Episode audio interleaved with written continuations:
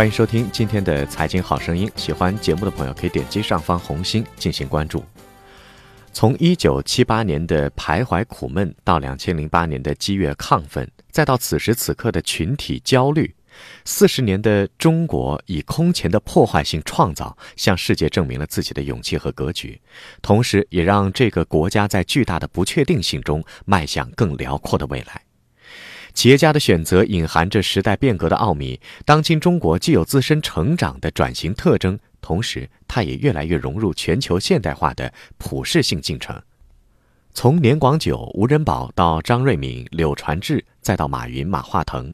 中国在不同的时代给出不同机遇和使命，让一代代人用自己的方式承担和解答。在二零一八年的某个时刻，从柳传志和马化腾的办公室往下眺望，你可以清晰地看见他们的来路去途。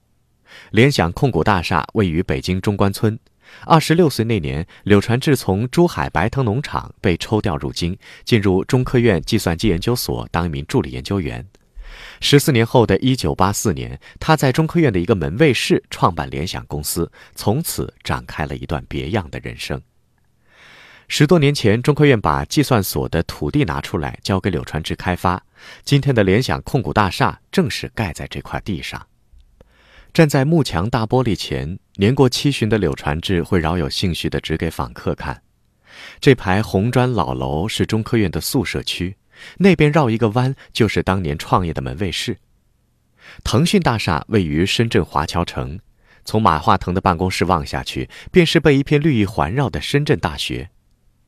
一九九零年，长相清秀的小马哥在这所学校的计算机系就读。他平日不善社交，没有加入任何社团组织，却是计算机病房里的病毒高手。如今，他从那里的一位青葱懵懂的学生，成为互联网界最有权势的人之一。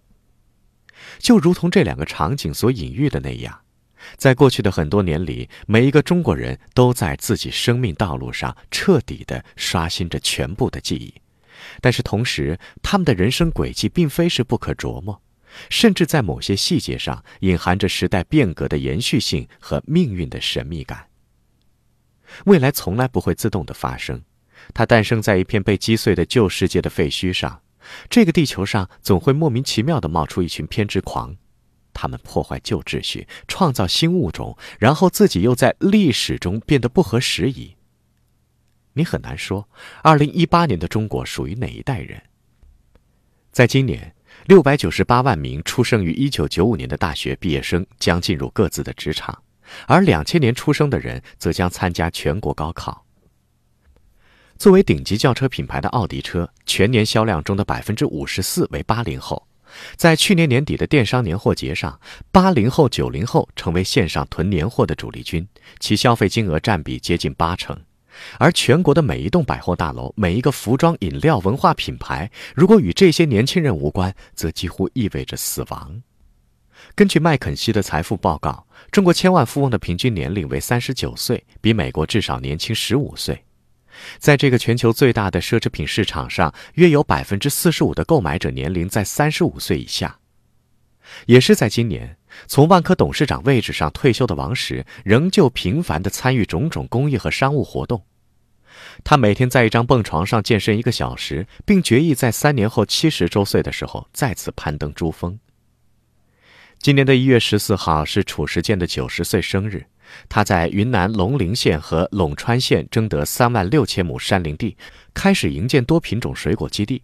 到秋天，第一批挂果的甜橙和水蜜桃就将可以采摘。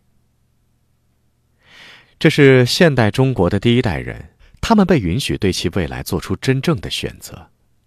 时代周刊曾用这样的口吻描述当代中国人。换而言之，这也应该是四十年改革的最大成就。这个时代从不负人，它只是磨练我们，磨练每一个试图改变自己命运的平凡人。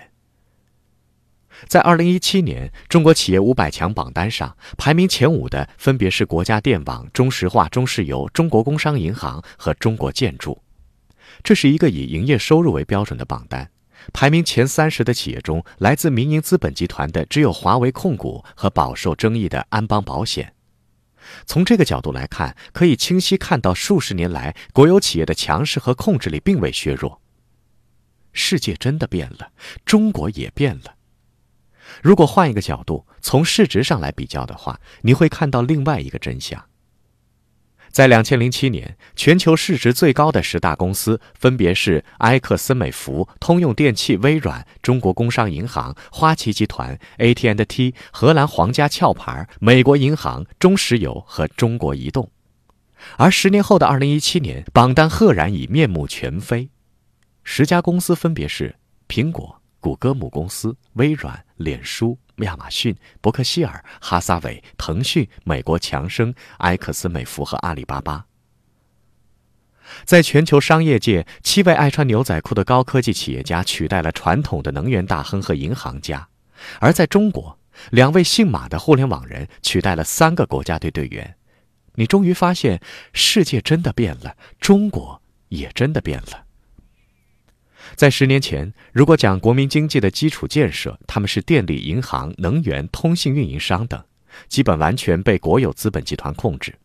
可是，在二零一八年，你必须要提及社交平台、电子商务平台、移动支付平台、新物流平台及新媒体平台，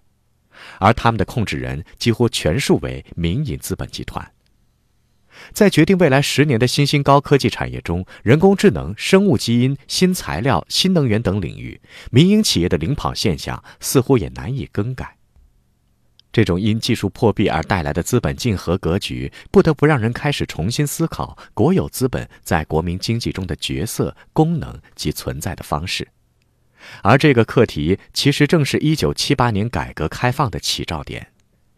由此，你惊奇地发现，貌似毫无路线预设的中国改革，实则一直有一条强大的市场化内在逻辑，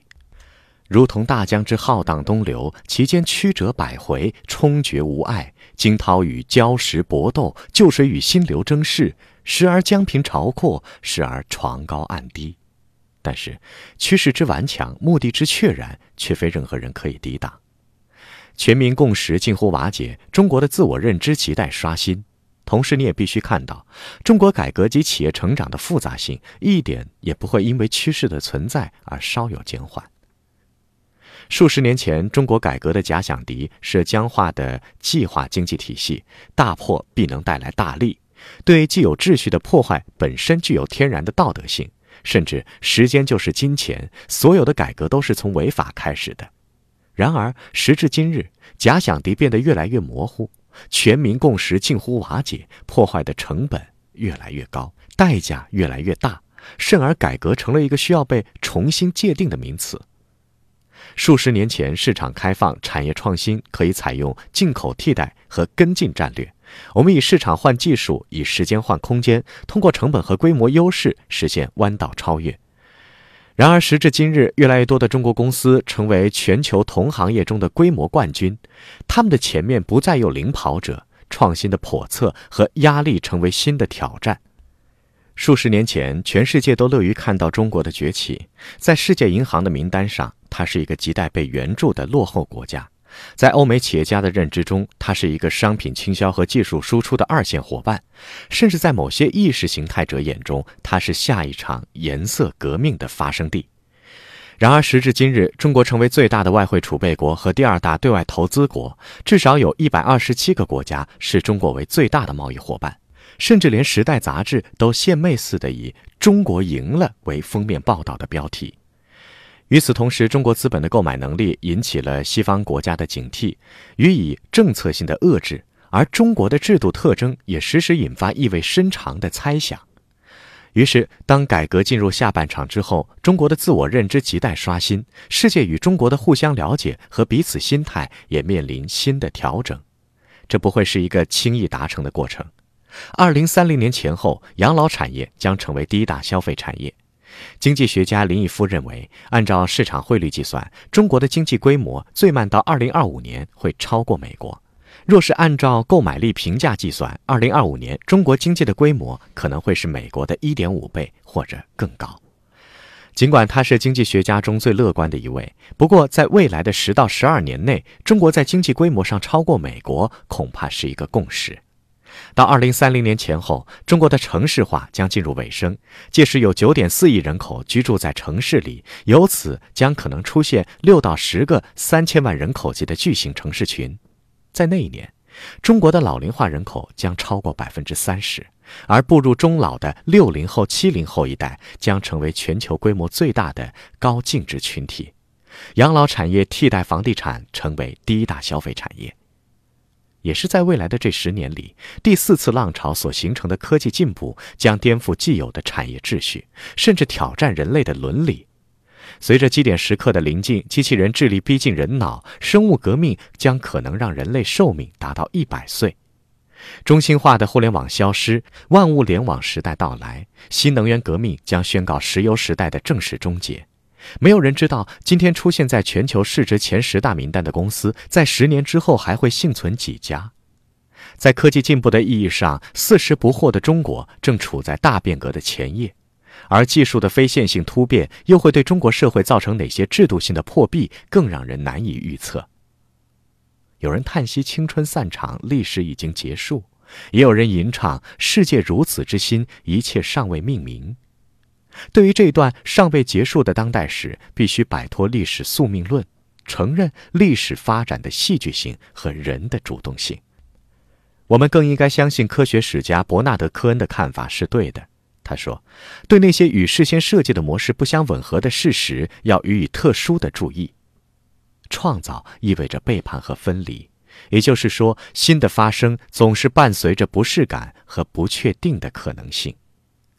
好了，最后请关注我们蜻蜓财经微信公号，搜索大圣说事或者大肖说事的拼即可。下期节目再会。